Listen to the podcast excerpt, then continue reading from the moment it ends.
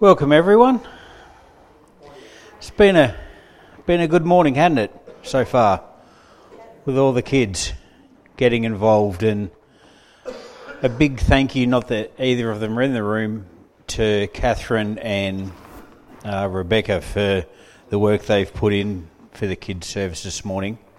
Um, they've put a lot of work in, and all the other kids, church leaders who serve faithfully each week. Thank you, because we see in Emmanuel at home, but we see in all the kids that their faith is growing and and their understanding of who God is is growing, and it's because of your willingness to serve in kids' church that that happens. So thank you for that.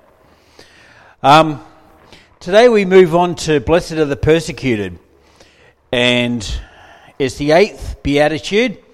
And then next week we're going to wrap up the series. Um, so next week's the last week in our Beatitude series.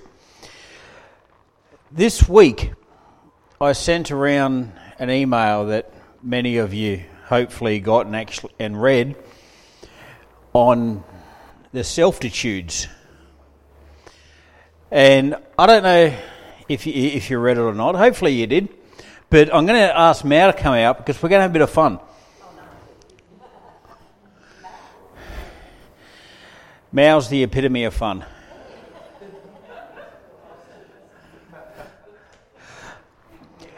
We're gonna we're gonna take it in turns, and um,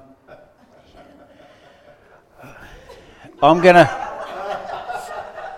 My knees couldn't hold me that long if I had to bend down. I'm going to read a beatitude, and then Mao's going to read a corresponding selftitude. And I want you to listen. Listen to these. Blessed are the poor in spirit, for theirs is the kingdom of heaven. Happy are those who are confident and, and, comp- and, and competent, for they have lots of friends and are able to achieve what they want. Blessed are those who mourn, for they will be comforted. Happy are those who make their own personal happiness and comfort their first priority for they will enjoy their life. Blessed are the meek, for they will inherit the earth. Happy are the go getters, for they will get themselves the best chance of achieving their goals. Blessed are those who hunger and thirst for righteousness, for they will be filled. Happy are those who believe that they are reasonably good and moral, for they will be pretty happy with themselves and have the moral right to judge others. Blessed are the merciful, for they will be shown mercy. Happy are those who ensure that they exact judgment on those who wrong them, for they will ensure that others do not take advantage of them. Blessed are the pure in heart, for they will see God. Happy are those who look after number one, for this will ensure they only do what they want to do. Blessed are the peacemakers, for they will be called children of God. Happy are those who care about their own needs, for they will not be drawn into other messy and complicated lives. Happy are those who stay away from getting involved with others, for they will then be safe and comfortable. Blessed are those who are persecuted because of righteousness, for theirs is the kingdom of heaven. Happy are you when people praise you and compliment you, give you gifts to curry favour with you, and suck up to you because they're scared of what you might do to them. Be very happy because you then have the best chance of having a convenient and fun life and get to do what you want. Aiming at anything less than that is completely stupid because we only have this one life, and we know what that happens to people who do not make themselves their number one priority. Thanks, Mel. Interesting when you read them side by side, isn't it? The contrast between the two. And as we look at today's beatitude, blessed are the persecuted, in a sense, we can make this about a two minute sermon. Don't all get too excited, please. Just keep the, the smiles relatively hidden. Because blessed are the persecuted, and what does it mean to be persecuted? Can be summed up in one sentence If you're living out the other seven Beatitudes well, then the eighth will happen. If you're living out the other seven Beatitudes we've studied well and accurately in glory to God, then this one, blessed are the persecuted, well, it'll happen to you. You will be persecuted.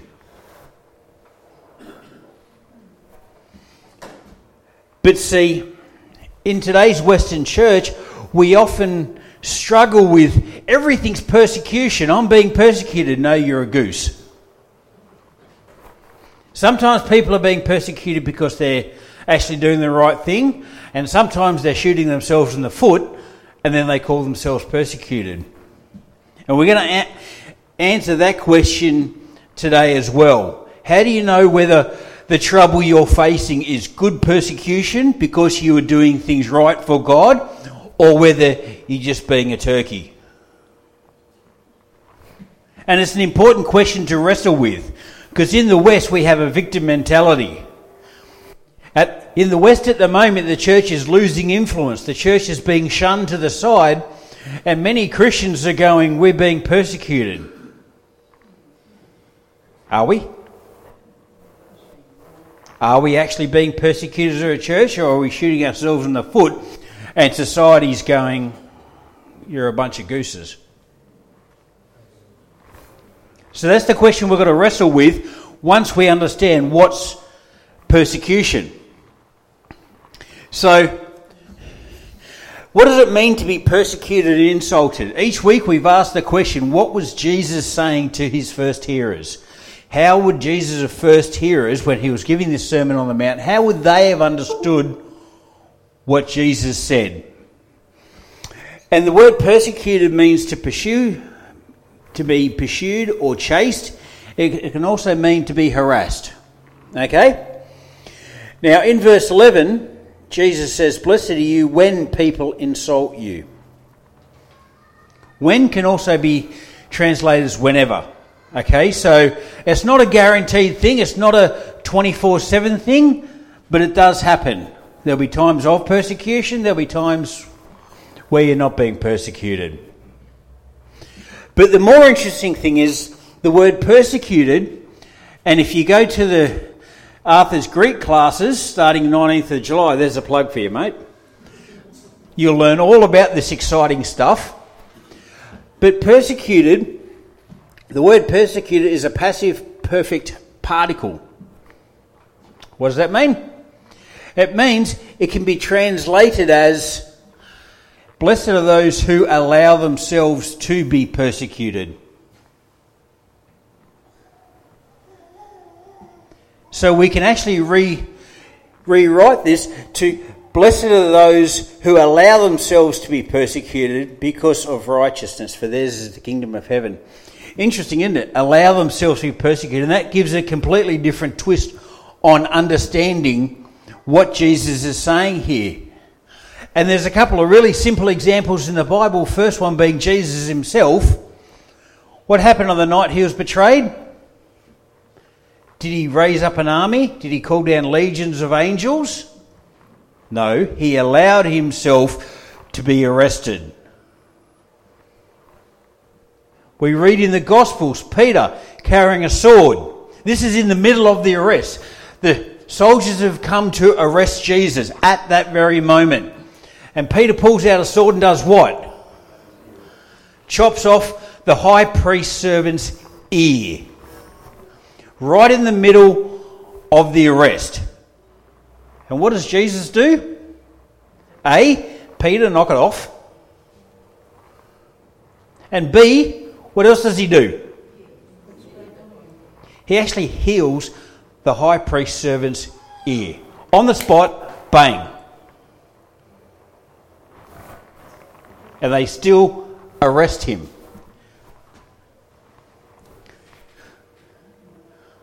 In the middle of the arrest, he heals someone's ear that had just been chopped off with a sword.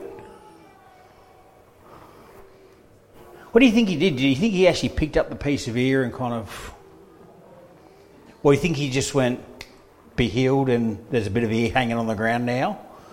But the high priest servant's got a whole ear, but the, the ear's like jumping around. I digress.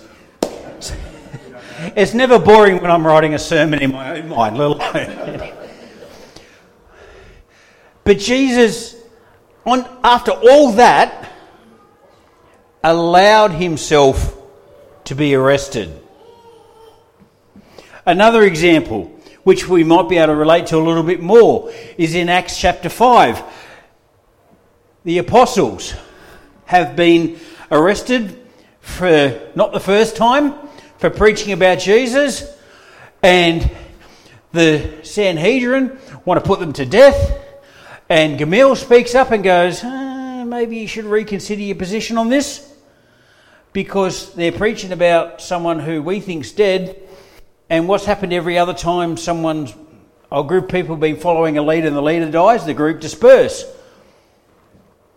But if they're actually following God, if this is actually God, then you guys are in big trouble. And so the Sanhedrin go, Yeah, good point. We're going to beat them. So they have the apostles flogged and let go. And what was the apostles' response to this? Woe is me? No, they rejoiced.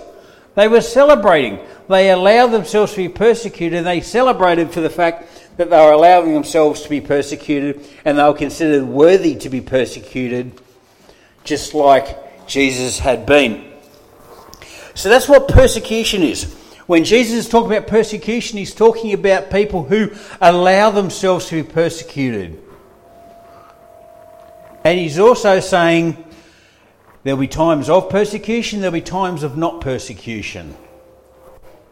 And you can see that right through the, church, the early church. First 300 years of the early church, before Constantine made Christianity the official religion of the, of the empire, there were times of great persecution throughout those 300 years where it really wasn't fun to be a Christian.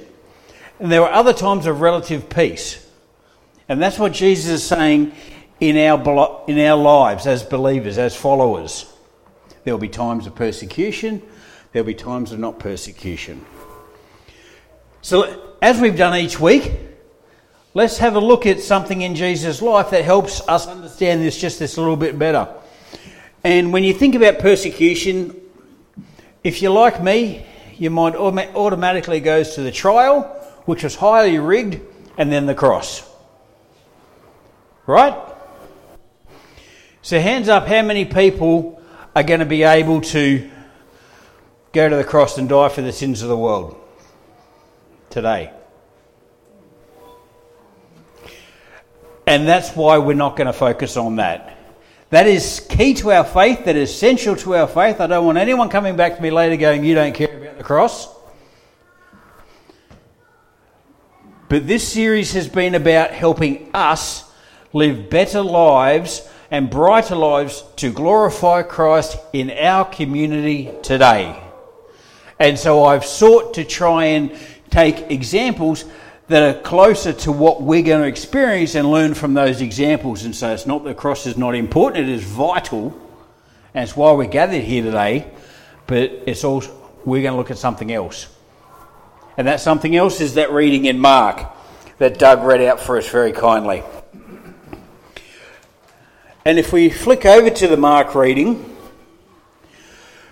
we see a man come up to Jesus, very rich man, who wants a bit of self gratitude. He wants, he wants to look good. He wants confirmation that what he already thinks is right. And so he says to Jesus, Good teacher. And Jesus says, Why do you call me good? Only God alone is good. And you kind of wondered did, how many people at the time picked up on what Jesus was actually saying? A little bit of a subtle, are you saying I'm God? And you kind of feel as though it just went straight over this man's head, don't you?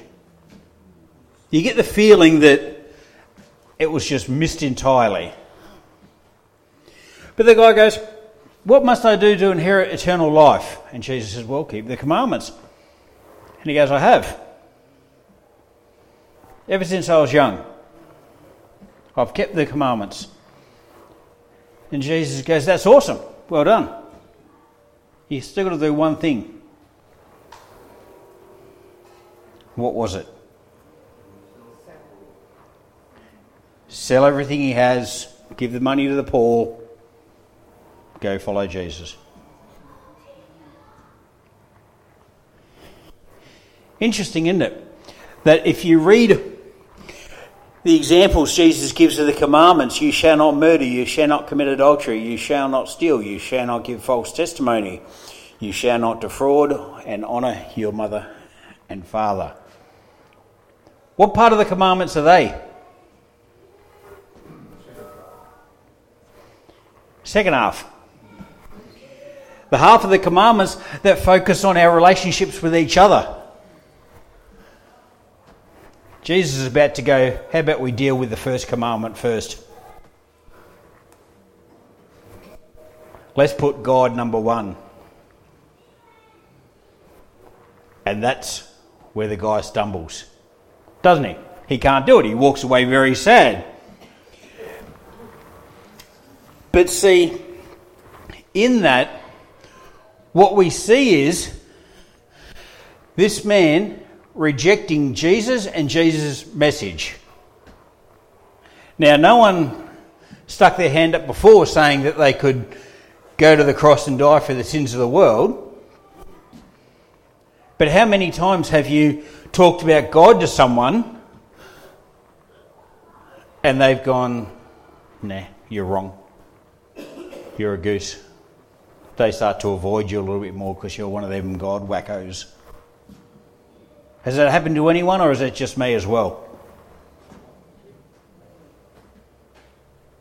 That's the situation that in the West today, in Wingham today, we're more likely to face, and that's why I'm focusing on that.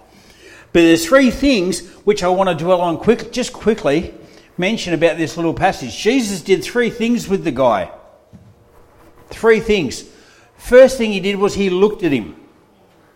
You go, well, who are you going to look at? No, no, he looked at him. He engaged with him.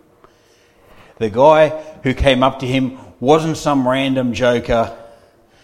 Jesus actually looked at him. Jesus took time for him. And if we're to represent God fairly and accurately, we need to be looking at people. Not just seeing them as stepping stones to being seen as more holy, because I've converted five people this year and you've only converted two people, therefore I'm a better Christian than you. No, no, no. This ain't some promotional scheme thing. These are people's lives we're talking about. These are people's eternal destinies we're talking about.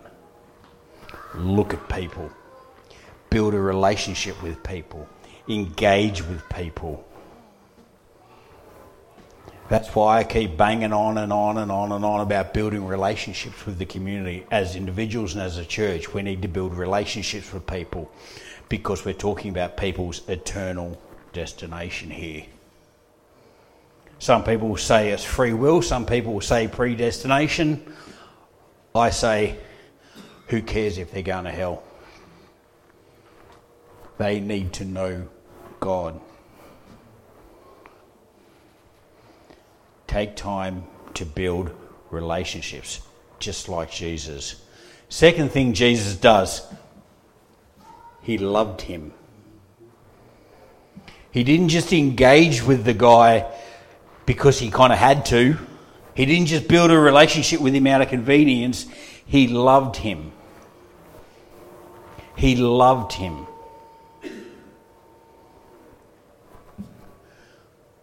And when we develop a greater love for people in our community to come to know and follow Christ than we have for a love of being comfortable and feeling safe when our love for others surpasses our love for comfort and safety, we'll be out there too.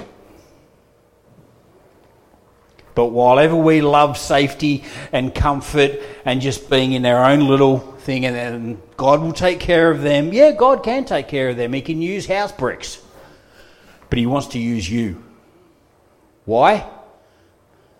For your sake. Not for the house brick's sake, not for the other person's sake, for your sake. He wants to use you. We need to love people more than anything else. Because it's when our love for people is more than our love for comfort that's when we go and actually start doing things. Showing the love building the relationships. And we also do the third thing jesus did. Jesus leveled with him go with the three L's. Leveled. He was honest with him. He didn't water down his message. He didn't say, "Oh, well, you've got five out of six. Yeah, that's pretty decent. Keep just keep on going with the way you're going."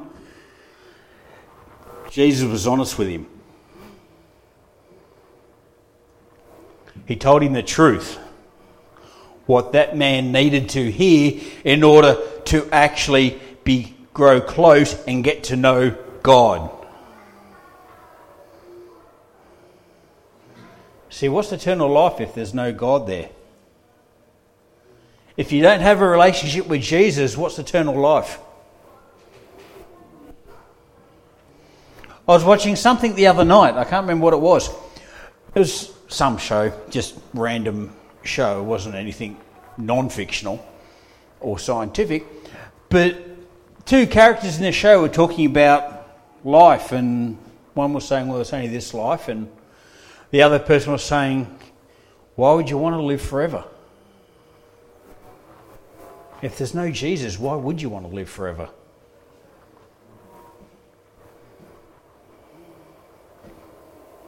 See,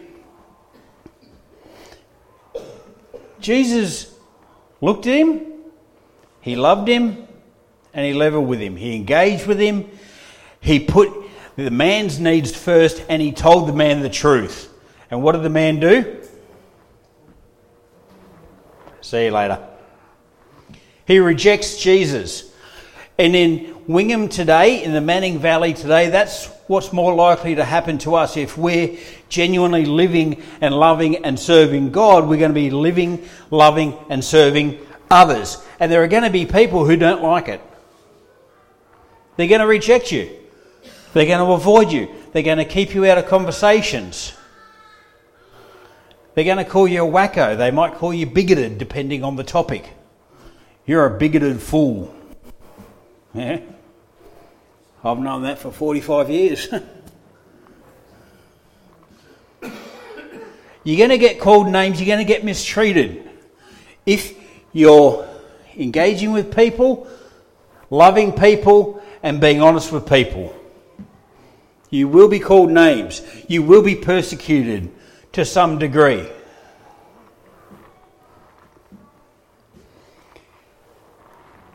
Let's have a look at John. I want to look at John chapter 3. Because so many Christians get surprised when they get persecuted. And I mean good persecution, and we're about to go into what's the difference between good persecution and shooting yourself in the foot. We'll get to that in a minute. But many Christians today in the West get surprised when, when we actually undergo persecution, when you get called names, when you get left out of conversations, when people say, I don't want to be your friend anymore, I don't want to associate with you anymore. And we get surprised. And many Christians' response to that is to actually start to water down how they live and how they speak and what they believe to fit in with society. It's happening more and more and more. Is that what Jesus said to the guy?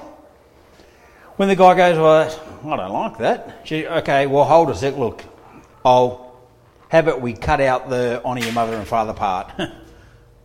Just ignore that. Nah, still too high. Okay, well, how about we cut out the. How about we only sell half your possessions? Is that fair? You can still have half your possessions? No, Jesus did not water down his message, but he said it with love. John chapter 3. I'm starting at verse 16. Follow with me. For God so loved the world that he gave his one and only Son, that whoever believes in him shall not perish but have eternal life. For God did not send his Son into the world to condemn the world, but to save the world through him. Whoever believes in him is not condemned, but whoever does not believe stands condemned already, because they have not believed in the name of God's one and only Son. This is the verdict light has come into the world but people love darkness instead of light because their deeds were evil. Everyone who does evil hates the light and will not come into the light for fear that their deeds will be exposed. But whoever lives by the truth comes into the light so that it may be seen plainly what they have done has been done in the sight of God. And we all know John 3:16 for God so loved the world that he gave his one only son. Beautiful gospel message. You can, you can take the whole gospel and explain it just from John 3.16. John 3.17, not as well known, but still nice and lovely to read. But then we go past verse 17, and everyone kind of forgets what it says. What does it say?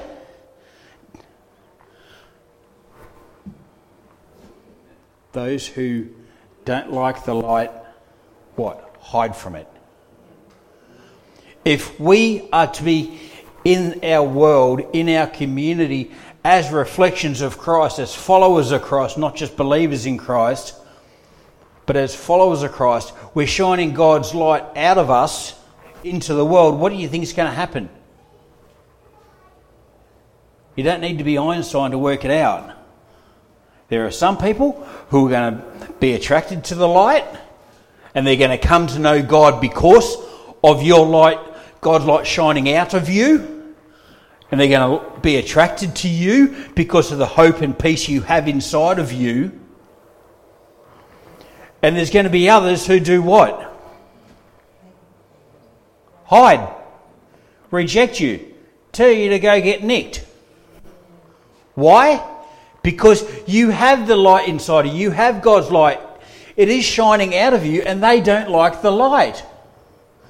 Because the light is exposing them for who they actually are. We all like to think we're pretty decent people. It's a very rare person that if you go up to them and go, What sort of person are you? Oh, I'm, I'm awful. Not impossible, but rare. Most people have a pretty decent opinion of themselves.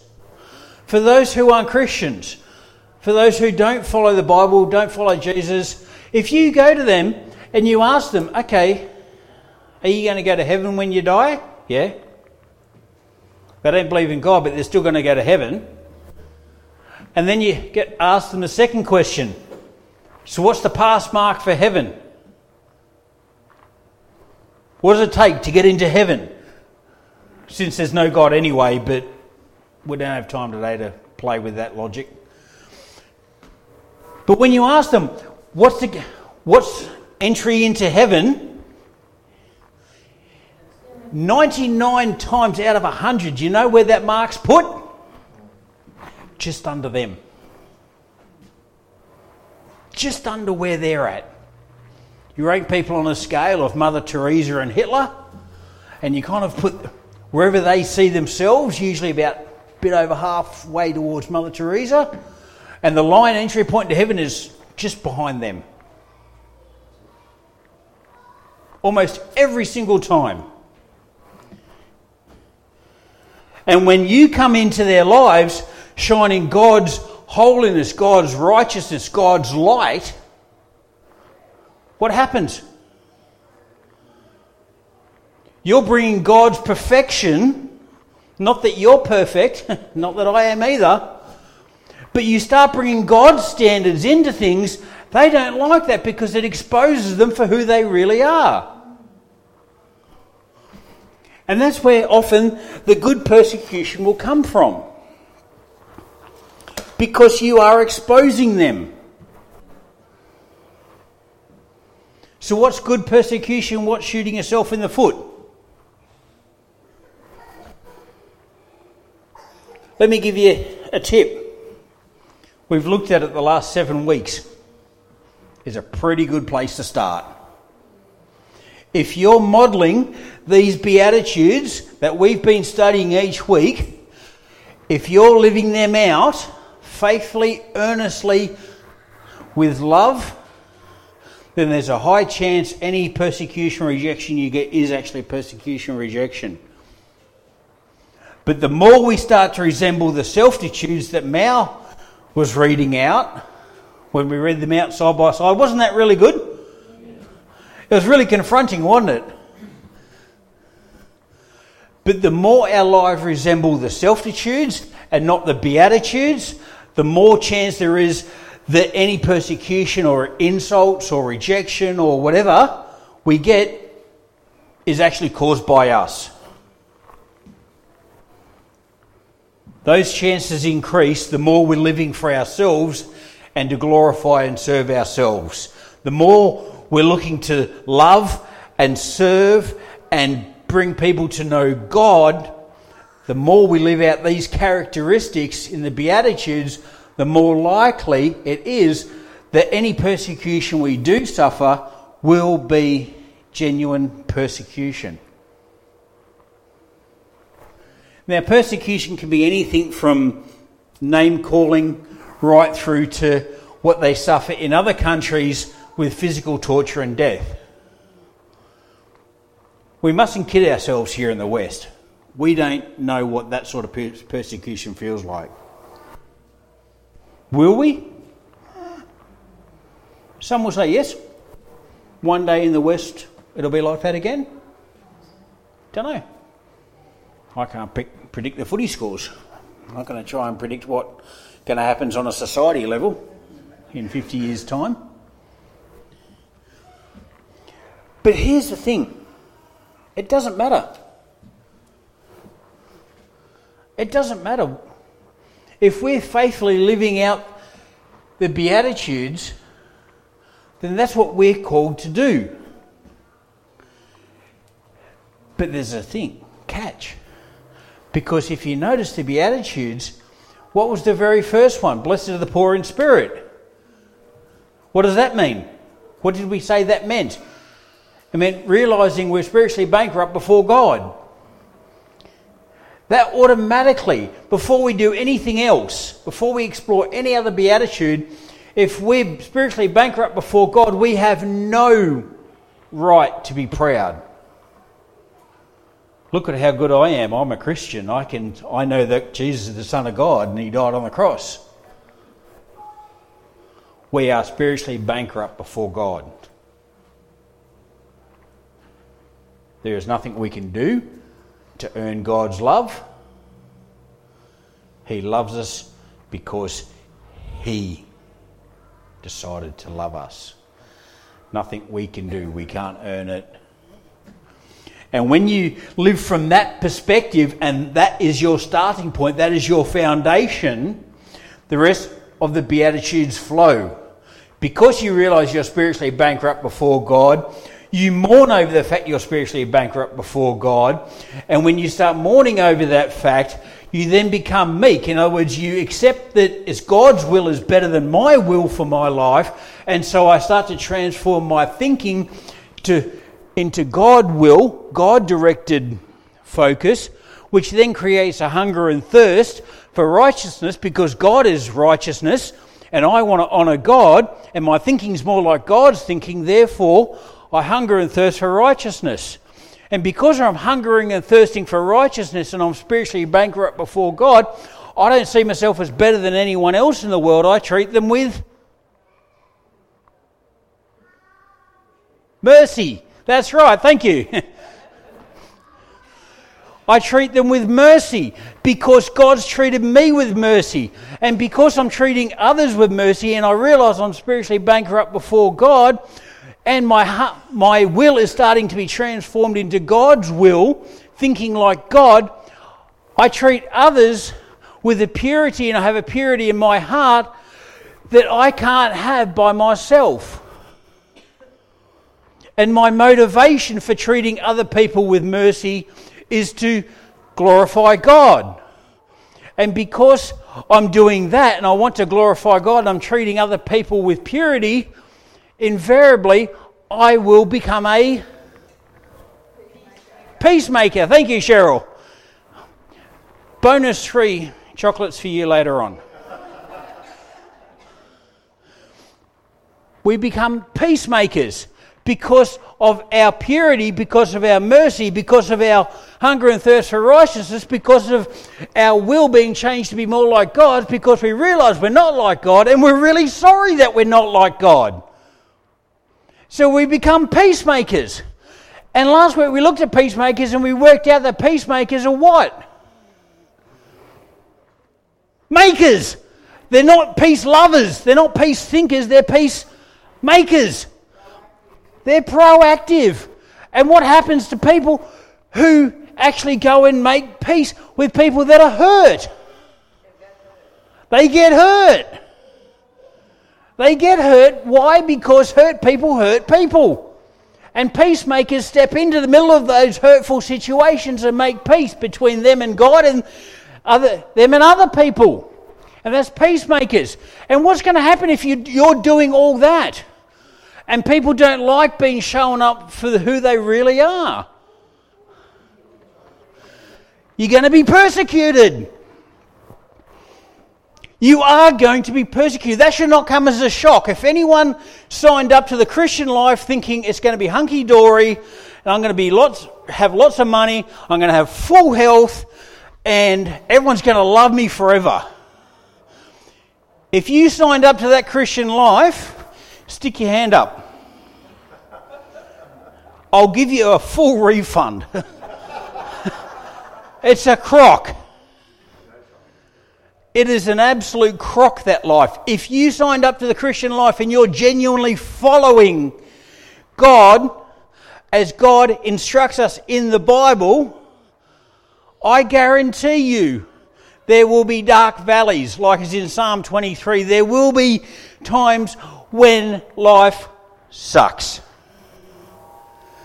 As I put on Facebook this week, sometimes things don't go bad because you've done something wrong, but because you've done something right.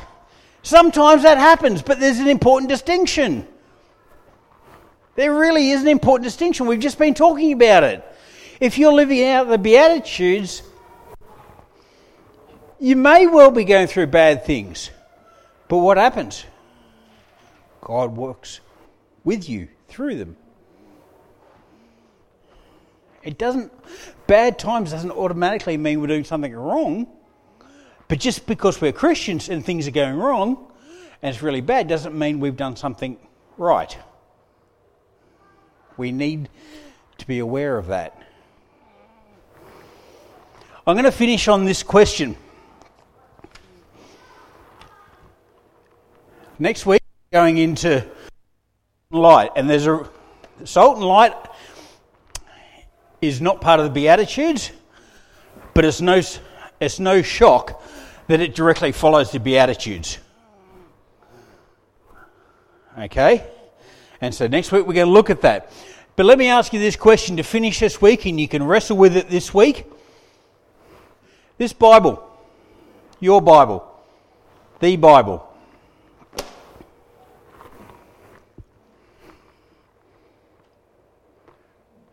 Who's under its authority? Who is under the authority of the words written in the Bible? Who's we?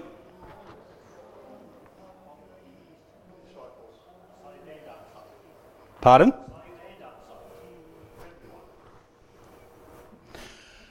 I would argue that the Bible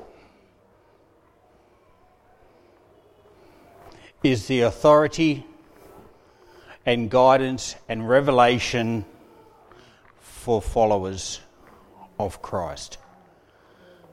If you don't recognize there is a God, if you don't think there is even a God, let alone the God of what the Bible claims, you place no authority in it. You place no weight on it. Doesn't mean it's wrong. Doesn't mean it's wrong, Wall. But that is our authority. We pay attention to the Bible because it is the written word of our God to give us direction, to reveal Himself, and to help us live lives that glorify Him. But Joe down the street, who, who's an atheist, he doesn't care about that. But the better we treat Joe with love, engage with Joe and build a relationship, and we're honest with Joe, the more Joe will see God's light in us. And Joe will respond one or two ways. He'll either be attracted to the light or he'll be repelled by the light. We're called to faithfully be the light. Let's pray. Father, we thank you that you are the great and heavenly God. We thank you that you have given us your word that you reveal yourself in your word and that you revealed yourself through Jesus, our Saviour, in, in fullness, Lord. And we thank you so much for that. And help us as followers of you to live lives that reflect you, that shine your light out of us, so that others can come to know you too. We know that you want to use us for our benefit, not for your benefit, not for your your bonus, but it's for our benefit, our, our growth that you use us, and we thank you for that. So help us to be that this week in your Son's name. Amen. Now we're going to